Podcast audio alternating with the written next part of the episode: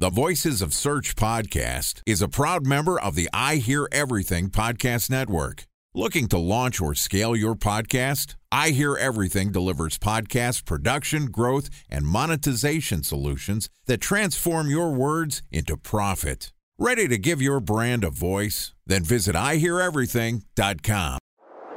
Bridge Toll, California customer service number. Highway miles to the gallon, Ford Focus. Thailand cave rescue operation. What is Schema F? Best wine bars in San Carlos, California. Best Western hotels. How old is Ronaldo? What happened with Big Brother? What's a good engagement? How long before a wedding should I send out How many save games the are in the dates? first series? Use of IMAP NBA to check playoffs? email on other email clients. Identify fonts from Where to find We were four years Bryant in stats. power. Epic Burgers. Nice dog. Welcome to the Voices of Search podcast. Today we're going to learn about the skills accumulated and lessons learned from a great SEO throughout the various stops on his career. Joining us for Career Day is an SEO veteran who works for one of the biggest and most important companies on the internet. Raphael Raue is the global head of SEO at Mozilla, which is a company and a foundation that's mission is to ensure that the internet remains open and accessible. They're best known for producing their Firefox browser. Beholden to neither shareholders nor investors, Mozilla Corporation is wholly owned by the non for profit Mozilla Foundation. And prior to his role working at Mozilla, Raphael held a variety of SEO focused roles in the media and publishing industry. And this podcast is also sponsored by Ahrefs. What if I told you that you could monitor your website's SEO health, backlinks, and organic rankings at no costs? Sounds too good to be true? Well, it's not, because my friends at Ahrefs just launched Ahrefs Webmaster Tools. Ahrefs' new Webmaster Tools product quickly helps you improve your site's visibility by pointing solutions to over 100 technical issues that might be holding your search performance down. Plus, AWT monitors for backlinks so you'll know the most linked to pages and how those links are affecting your rankings. And AWT shares what keywords your website ranks for and compares how you stack up against competitors for key metrics like search volume, keyword difficulty, and traffic value. Look, monitoring your website used to require multiple expensive tools. And now, thanks to Ahrefs, that's not the case anymore because AWT will help you monitor your SEO health, backlinks, and keywords for free. And no, it's not one of those 14 day free trial offers. It's a powerful site audit tool that will keep working for you for free. So check out Ahrefs Webmaster Tools at ahrefs.com slash AWT. That's A-H-R-E-F-S dot com slash A-W-T. Okay, here's my conversation with global head of SEO at Mozilla, Raphael Raue. Raphael, welcome to the Voices of Search podcast. Hi, Ben. Nice to be here. Very excited to have you on the show. Thank you for staying up late. You are currently in Germany. I'm in the suburbs of San Francisco. It's late for you. It's early for me. And uh, let's just say I'm having my coffee. And and what are you drinking? I'm having a beer, Good, like a good German boy. It's just the 7:30 beer. of course, after work, even though I'm on PTO today. So I just came in to talk with you and I thought a beer is a good choice. Well, it's late in December. It's appropriate. I'm glad you're enjoying yourself, and I really appreciate you coming in late. Let's talk a little bit about your career. Obviously, you've done very well for yourself. You have a very important role at Mozilla. Um, talk to us a little bit about the beginning of your career. How did you get into SEO? At the end, like I think most of the people back in the days, I mean, I'm I'm not old, but it's still like it's back in the days when we had like completely different search engines like we have today. It was just by luck and accident. So I studied, I studied philosophy, bachelor and master actually. And at the beginning, I really needed money to fund my studies and I worked in construction and I'm a tall guy without much muscles. So construction work is really hard work for me. Wiry. Uh, but I always built websites. So it's like, it was a fun thing. Like, I don't know, I did this in school. I think my first website was up when I was 16 or something. And at some point, I found out, like, yeah, you can earn money with this. Like, you can put advertising on your blog, you can build like affiliate websites focusing on a small niche and doing some stuff. And visitors come from then Google later it was a little bit about Facebook and stuff as well. But at the end, I cared much more about SEO. Back in the days when I started, we didn't call it SEO. I'm pretty sure the term was out there already. But I just like optimize websites and I try to earn easy money. And with easy, I mean like I can do it whenever I want. So I can study and at night I can build my websites and optimize a bit, write some codes, do some pictures, that stuff. So it was sort of a hobby.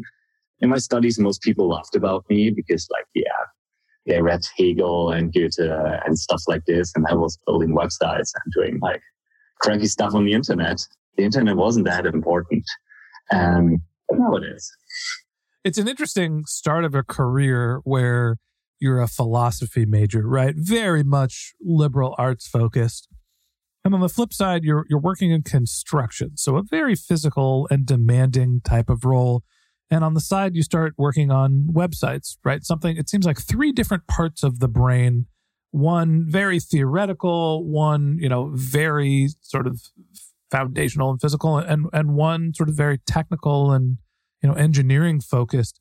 Why is it that you enjoyed building websites more than you enjoyed building houses? What was it about the software development process that got you interested in building websites and eventually into SEO? At the end, um, I like knowledge.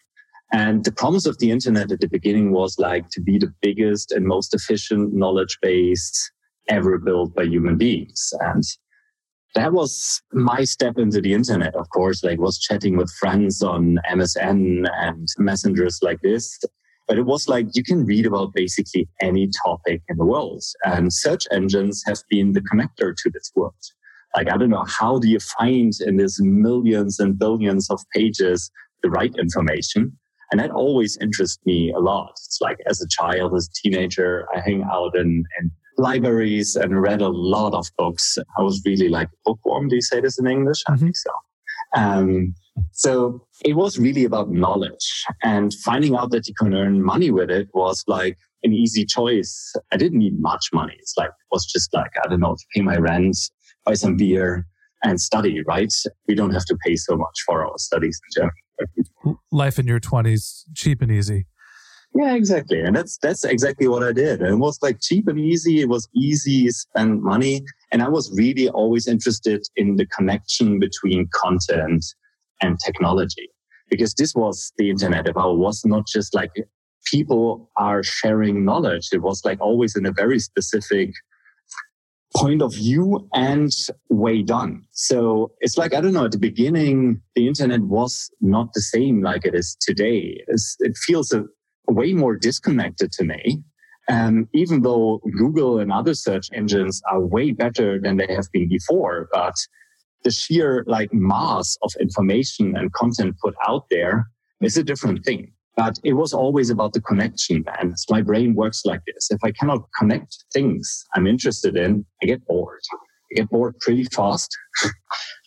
yeah, it seems it seems like there's a, a connection there between the thirst for knowledge and the understanding of philosophy and some of the some of your studies. You know, why is the internet interesting in general? It's the aggregation of information that people can share. Exactly. Talk to me about your as your SEO career started. How did you get into SEO? What was your first actual role other than building websites where you actually had an SEO related role? My first role was really like this job next to my studies. Like at the end, I did like freelance jobs for mostly local SEO, like the dentist around the corner, the florist and the butcher mm-hmm. and a real estate agent and stuff like that. So it's like I built websites, I optimized websites so they rank and I got really good money for this. It was not just like my own projects. I even had like a business. I registered it, but the real the first real role was then at the Rheinische Post, this uh, big local newspaper in Germany. And I knew when I when I did my bachelor, I thought about should I really do my master or just like I don't know get a job. And I saw that like the Rheinische Post is searching for a head of SEO, and I was working for the university doing some front end work on the email clients and that was too boring for me. So I said like, okay, what am I good at? I don't want to do my PhD. I want to go like real work. And at the university, it's a little bit boring. So I remembered, hey, they have a head of SEO, so maybe they need somebody who is a little bit skilled. Honestly, I was not much of a conference visitor back in the days. So I didn't know much people. So I just wrote him on Twitter and we talked and we matched. So you started off in local SEO, doing some consulting, some advisory work, right? Focusing on helping small businesses build their web presence. You finish your schooling, you decide you don't want to get a PhD, you're going to go into the working world, and you looked at the technical skills that you had and found a blend where you're mixing content and your engineering background. You're all self taught here.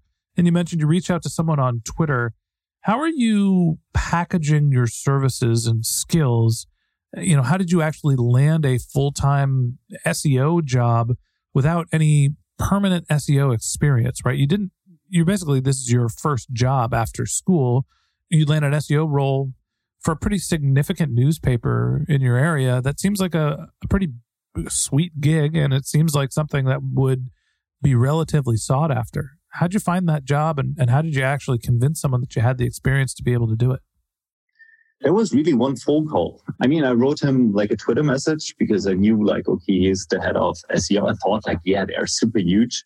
But I know sort of like journalism. My father is a journalist. I, I wrote myself for papers and um, it was like, yeah, there I can connect both of the things. And how I sold myself, I just like told him how I optimize websites and I showed him my portfolio, which have been back in the days like 60, 70 domains, all like, I don't know, with content, some more affiliate related, some more like bigger, like travel websites and so on. And he was basically sold by their ranking, they're earning money. So I know sort of what I'm doing there.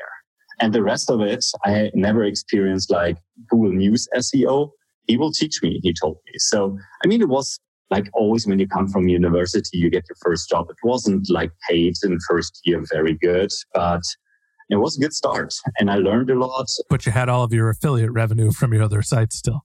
Uh, totally. So like, yeah, I mean, nowadays I don't have nearly any of the websites because like updating them constantly is like too much work, too much hustle. But yeah, it's always nice to have like a passive income on the site.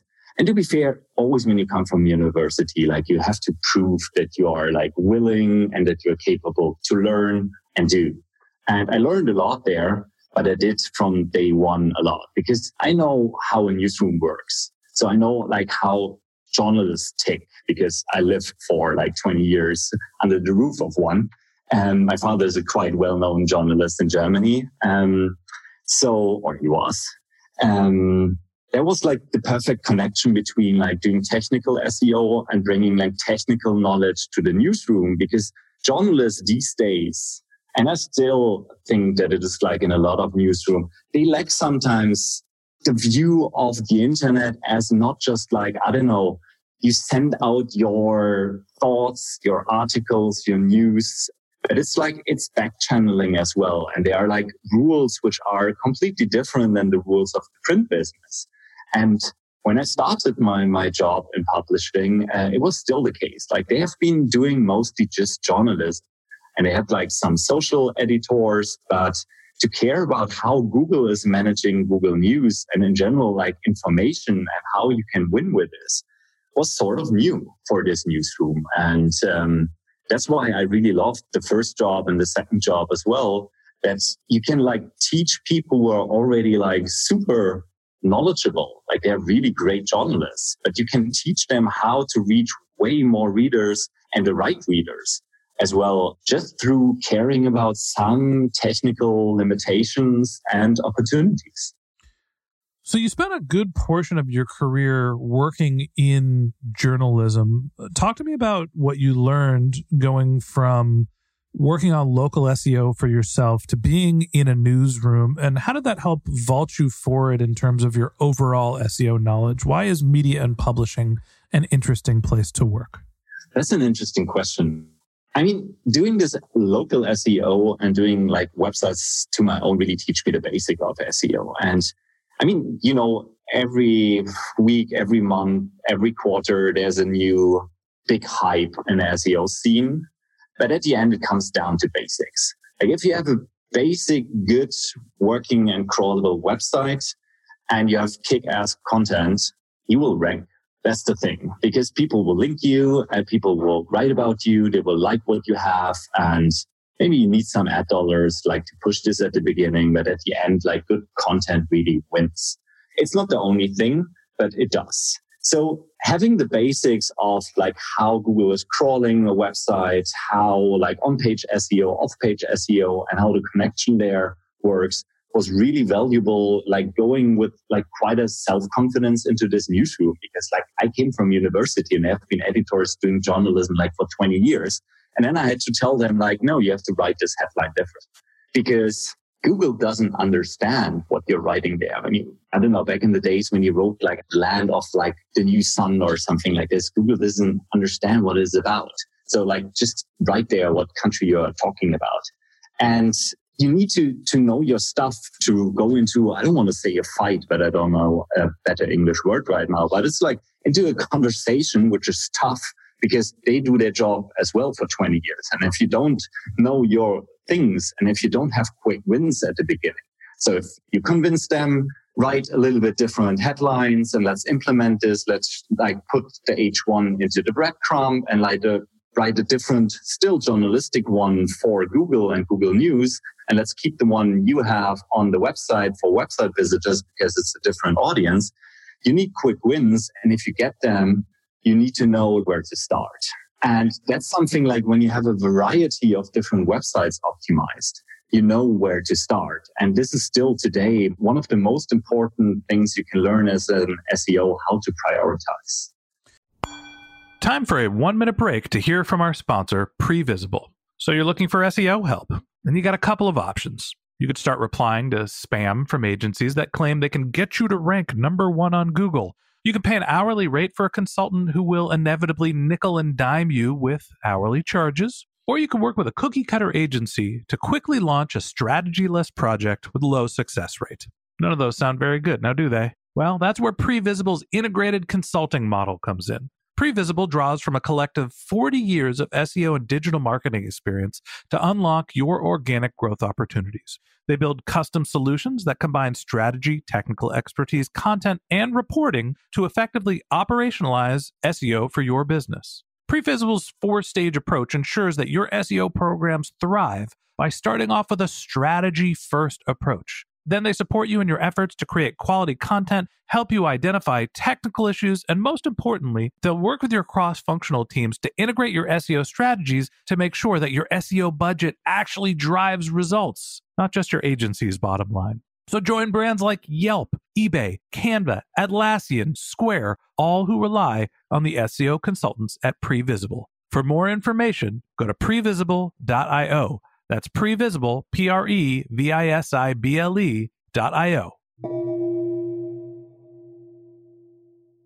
It seems like your background working in you know local businesses set you up for success in journalism because a lot of what you're doing is writing locally focused content right if you're writing a local seo for the berlin paper obviously you want it to rank for people in berlin and so you have the understanding of local and there's also this notion of not necessarily writing evergreen content, but being relevant and being able to rank quickly.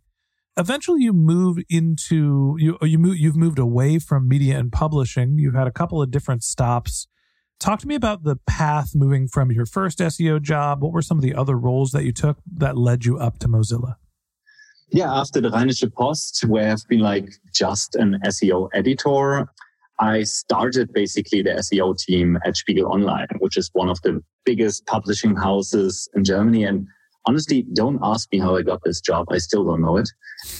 it's like, I don't know, some of their like product teams and editors came around because like there's a huge connection in the publishing business. Everybody knows everyone. And they heard that we are doing quite a good job in Google News and in general, like in Google optimization, they wanted to talk about us, about Adobe Analytics, Google Analytics. So we talked with them. They said like, yeah, we need an SEO. So they hired me and I started my own team at Spiegel Online. And it was like one of the most fun times. Um, and in my team have been just journalists. I teach them SEO and they have been awesome at journalism. And that's always like what I and how I wanted to do that. It's like, I don't know, have a SEO mind, but don't over SEO things because like a publisher is a publisher and evergreen content should be still journalism as well. That's my mindset because at the end you have one audience and you get it from different platforms and different sources and funnels. But at the end, you need like people who want journalism. So don't write about like everything, write about journalistic views. But journalism can do way more than just like the news. Evergreen content is for journalism the same importance. Like, I don't know, most big publishing houses, for example, in, in your country, the New York Times has one of the largest archives in the world. And there's so much knowledge inside. And optimizing this then is again like a technical task that you need journalists organizing this with you. It is not just like, okay, build out some folders or topic pages and make it crawlable. It is about make it usable as well. So you need UX people, you need journalists, and you always need an SEO to look at it. And so it is really working for research efforts. So what I really was interested in and what I learned is how to not just like organize in my way, in a technical content way, information, but how to do it like so it is really a value to society. Like moving to one of the biggest publishing players in Europe and therefore in the world as well was the biggest challenge in my career because I mean, it's a move thoughts. Do you say that like that? It's like, it's so huge. And there's so much information was like built 1948 or something. So like the whole new Germany is in the archive there and building this out with all the stakeholders, with everyone having an opinion about it, moved myself way more from like doing technical stuff, having an opinion about content and writing content into a management role, into like really managing in huge parts knowledge and what which visitor sees when. And that's still very important for SEO as well. So tell me a little bit more about that transition in your first role you're you're getting your operating experience right? You're learning the technical things and, and getting an opportunity to work in journalism do optimization figure out what gets you into google news figuring out what works. And in your second role you move to a managerial role. What were some of the challenges that you faced and what were some of the skills that you had to develop? Patience. Patience. I'm still working on that. Like when you're an expert and you do stuff like on your own website or just for a client or something you have to make one person happy. But the more stakeholders and the more people really like, I don't know, being passionate about their products you're working on as well, what you need to learn is like real management skills. Even though in my first job at Rheinische Post, I haven't been a manager, I was just the editor. It was like managing because everybody was sort of a manager for their type of role in the newsroom because like in minutes, we had to do a decision on headlines. And I was writing all the headlines there, like for SEO. We had two different types of headlines. And moving to Spiegel Online, I was really a manager. I had a team. At the end, I even had two teams because I did web analytics as well, the editorial part at least. And you have to figure out like how people tick you have to figure out what is the real interest of other stakeholders because sometimes like you just get them wrong and you want the same thing, but you articulate in a different way or you talk in a different way because you have completely different point of views because mine obviously is a more technical point of view. So really figuring out how to get everyone in a room, talk things through and yeah, move to HR, move to Scrum, do seven sheets, all of that stuff to really figure out what's everyone's view on a thing and how can we leverage all these points of view to build the best product for our users. That's always like a challenge as well. As an SEO, you write for robots and people think like you spam the internet via robots. But at the end, you're most of the time really an advocate for users because people searching for something show way higher intent than people just clicking on a link on Facebook, let's say, or on Twitter or Pinterest or something like that. That's valuable traffic as well, but the intent is not completely clear. The intent usually at at like search traffic is pretty clear. And when you know the intent and what people are doing, you can optimize a website way better. And that's like it's difficult. It's not just data driven, but data can help you a lot with leveraging it. So management skills and understanding statistics, user needs via data. I would say that was the biggest challenge. And while doing all of this, being patient because it takes a lot of time. You have to convince a lot of people not knowing what you're even talking about. And sometimes you ask yourself, do I know what I'm talking about? So you have to be really confident all the time, even though you're not completely sure. But trust your way and don't be like hesitant to fail sometimes. Just like don't fail at your first gig. I think, you know, going from being an operator to a manager is a some of that is just inherent talent and it doesn't surprise me that you made that transition smoothly just thinking about what your background was going from you know a philosophy major to working in a relatively technical field in SEO you clearly are able to use both the left and the right side of your brain. So the communication skills matched with the technical skills like that's challenging for a lot of SEOs to bridge that gap.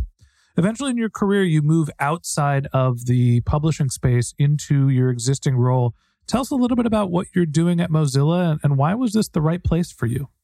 What am i doing? It's like I'm doing SEO for Mozilla. I'm sitting in marketing. That was like the first time in marketing. I think like, I don't know, one of the first questions you wanted to ask me is like, how did you get started in marketing? Actually, I'm working in marketing since now two years nearly. In February will be two years at Mozilla. And that's my first marketing job. But I don't see it just as a marketing job as well. Like the whole marketing department at Mozilla is doing way more than just marketing. It is the same like in publishing. It's like, yeah, of course it is marketing. You, you market like your content of your publishers, of your journalists, but at the end it is more, it is important. And that's what I'm doing here as well. I'm really like into the mission of Mozilla. It's like Mozilla is the player on the web, like producing a lot of code in open source and always with the whole society and the whole internet and accessibility in mind. So we're not just like building products, but we try to make the internet a little bit better place.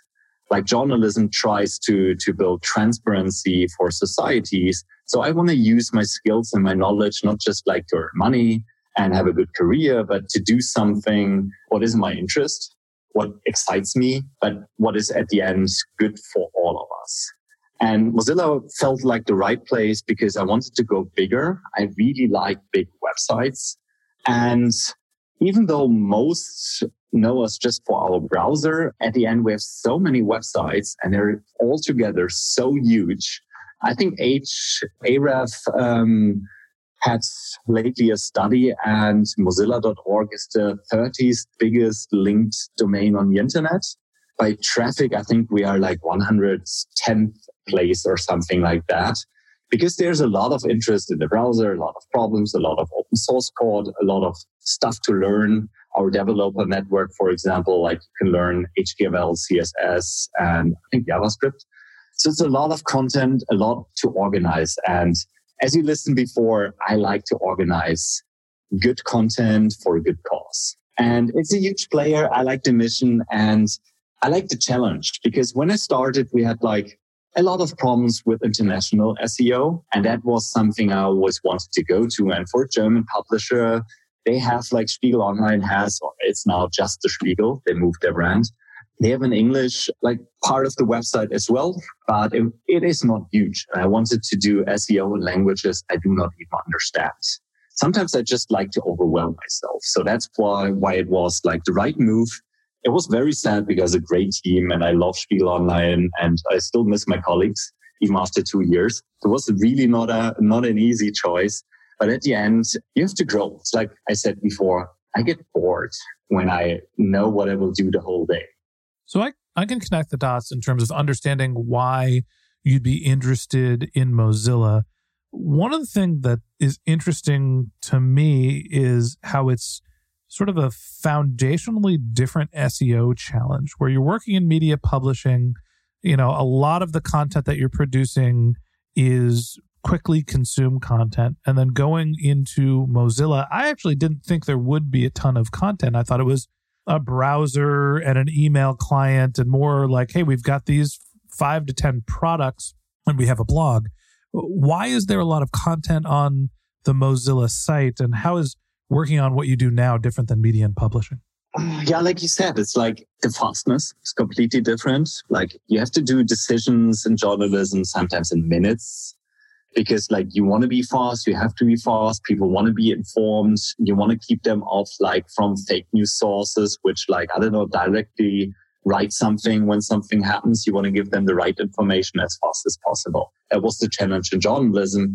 That's not the challenge right now anymore. But yeah, there's a lot of content. There's, for example, like the subdomain developer.mozilla.org, which is like a huge knowledge base for developers, um, where basically every function in HTML, CSS, and JavaScript explained. And we have examples there. That's tons of content. And because Mozilla's mission, like you said before in introduction, is like accessible for all, internet, the free internet accessible to all we have a huge community. So it is not just like the foundation and the corporation. There's a huge community, a Mozilla community translating all of these articles and websites. And so it's tons of content in, I don't know, nearly 100 languages. And that makes it complex. And I like complexity and I like to reduce it and make it usable for people all over the world, even for like small locales where there's maybe a community of three people and in general not much people are living in i don't know tell me a small country latvia or something like mm-hmm. this it's still like i don't know i'm pretty sure most of our important pages are translated into latvian as well let me check that later so not something which isn't true right now but that's super interesting and to work with people like who voluntarily work for your not company, but for your mission and translate marketing content and knowledge based content and even code. Like still we get a lot of contribution in code and that's awesome. So it's a feeling of doing the right thing and still learning so much about SEO. I never did international SEO before. And as everyone will confirm, it's a hell. I'm not sure why Google still hasn't figured that out. If they would completely figure out languages and would not have a problem there, we would not have to work so hard to get it right. Yeah. It's honestly something it feels a little bit like, I don't know, the beginning of SEO, where you could spam. You can like spam with every mechanic in the algorithm, but mostly you did it because Google doesn't understand what you're doing there. And so you have to translate it to a small technical child. And international SEO feels a bit like that. But once you have it right, you see that your content is scalable. Wow, it's amazing. Lots of new challenges in the new role. Uh, the last question for I have you is as you look back on your role, you started off as a philosophy major, uh, you got your master's, eventually transitioned into SEO from a hobby, a side business. It became your career. For the philosophy majors that are out there, for the people that have, you know, different interests that are outside of SEO but are considering getting into the field. Uh, you know, you've obviously had a successful career and this was not your original intent. What advice do you have for people that are early on their SEO career to try to have the same type of success that you've had? I think the most important part is always be curious. If you don't like something, you can make a career, but you will not be happy while doing that. So find your career where your real interest is and don't be afraid like to change your career sometimes. Like, yeah, changing from philosophy to SEO, even though I did both, but I did, of course, more university and more philosophy than I did SEO back in the days when you're curious, when you're interested, when you're burning for field, just go for it. And you can teach yourself so much. Like it's awesome. And I met so many great SEOs showing me so much things about management, so much about like, I don't know, tricks and tips. But at the end, you can teach yourself, but reach out to skilled people. Most of the people really like to give advices and they will talk to you, even the big names reach out to me. It's like write me on Twitter or something and I will try to help you. The community sometimes is a little bit weird, but most of the time it's really helpful. It's one of the reasons why we do this podcast is the SEO community is one that is a vibrant and active and also very welcoming, right? SEOs just generally try to share best practices. It's one of the things that I appreciate and I've really sort of learned while doing the Voices of Search podcast. Well, Raphael, I, I, appreciate you coming on the show. I appreciate you telling us about your experience. You've clearly had a lot of success, and uh, I love the mission that you're working on. And thanks for being our guest on the Voices of Search podcast. Thank you, Ben. It was a pleasure talking with you. And a special thanks to Previsible for sponsoring this podcast. If you're looking for support with all of your SEO needs, Previsible's integrated consulting model is there for you. They draw on a collective 40 years of SEO and digital marketing experience to help you unlock your organic search and growth opportunities. So join brands like Yelp, eBay, Canva, Atlassian, and Square, all who rely on SEO consultants at Previsible. For more information, go to previsible.io. That's P R E V I S I B L E.io. And a special thanks to Ahrefs for sponsoring this podcast. Monitoring your website used to require multiple expensive tools, but that's not the case anymore thanks to Ahrefs because they just launched their Ahrefs Webmaster Tools product, which monitors your SEO health, helps you keep track of your backlinks, and gives you the insight into what keywords are performing for free. So check out Ahrefs Webmaster Tools at ahrefs.com slash AWT. That's Ahrefs, A-H-R-E-F-S dot com slash A-W-T. Okay, and that wraps up this episode of the Voices of Search podcast. Thanks for listening to my conversation with Raphael Raue, uh, head of global SEO at Mozilla. If you'd like to learn more about Raphael, you can find a link to his LinkedIn profile in our show notes you can shoot him a tweet. His handle is Raue R A U E. Again, it's R A U E, Raue. Or you could visit his company's website, which is raue.it, R A U E.it. If you have general marketing questions, if you'd like to talk to me about this podcast, or if you're interested in being a guest on the Voices of Search podcast, you can find my contact information in our show notes. You can send me a tweet. Our handle is Voices of Search, or you can reach out to me personally. My handle is Ben J. Shap, B E N J S H A P. And if you like this podcast and you want a regular stream of SEO and content marketing insights in your podcast feed, hit the subscribe button in your podcast app and we'll be back in your feed soon. All right, that's it for today. But until next time, remember the answers are always in the data.